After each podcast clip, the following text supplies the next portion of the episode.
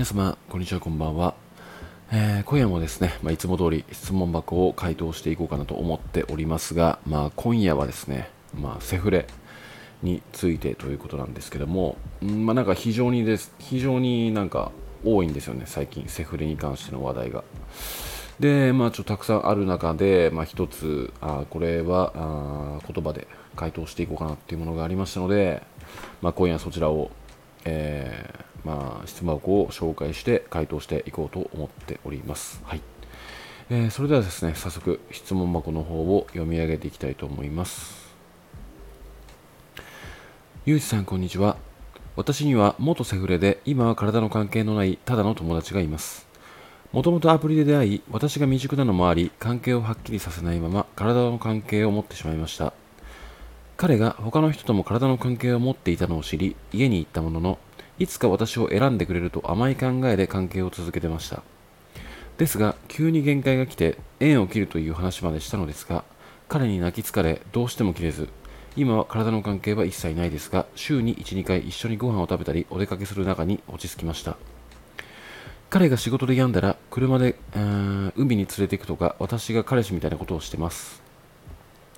長くなりましたが、体の関係もあったのに普通の友達になれるものでしょうか。彼と会うのはすごく楽しいのですが、早く終わらせた方がいいという気持ちもすごくあります。私の今の状況が俗に言う沼にはまった状態でしょうか、というような質問箱をいただきました。はい。結論から申し上げますと、もうどっぷり沼に使っちゃってるよねっていう話ですかね。はい。で、なんで、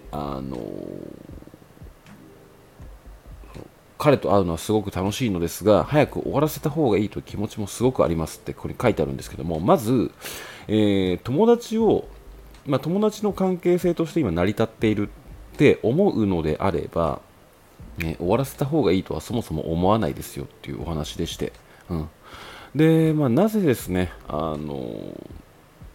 わらせた方がいいのかなって思うことに関してなんですけども、これはもう一つしか理由がなくてですね、あなたがまだ彼のことを好きだからっていうことなんですよね。恋愛対象として、恋愛感情として相手とつながってしまっている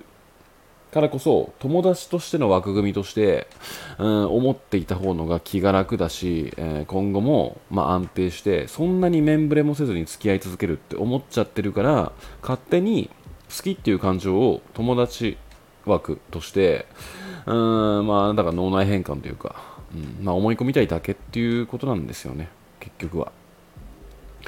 で、体の関係もあったのに普通の友達になれるものでしょうかっていうふうに書かれてはいるんですけども、これは一概には言えないと言いますか、個人的には、体の関係を持った人と普通に友達になれるっていうことは、ちょっと厳しいんじゃないのかなっていうのが、僕の個人的な見解なんですけども、時に、人によっては、例えば20代前半、本当に、社会人にまだなってない、むしろ成り立ての頃ぐらいに、付き合ったけども、そこから、数年が経って何かのきっかけで、出会って、例えば仕事関係で出会って、でそこから飲み友達になったとか、でしかも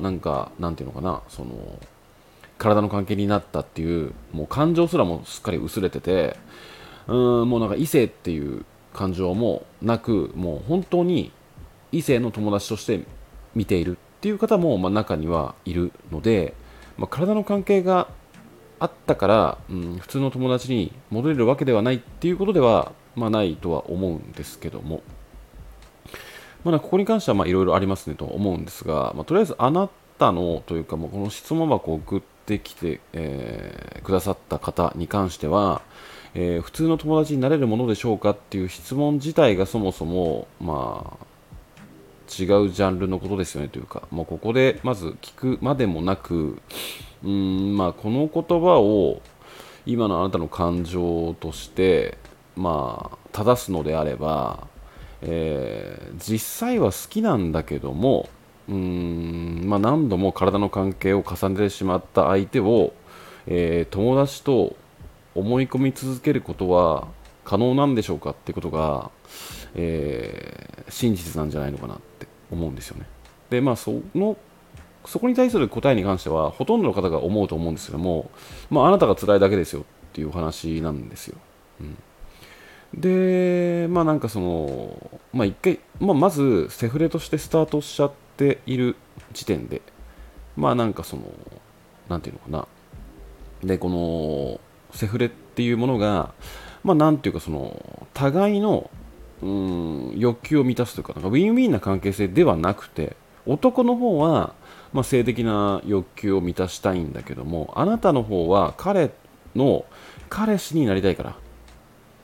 ていうことがもう見えてるんですよね。まあ、ここにも書かれてるんですけども、どこだったっけな、ですね、いつか私を選んでくれるっていうふうに書かれているので、彼はもうセックスの対象として、性欲の対象としてしか見ていなかったのが、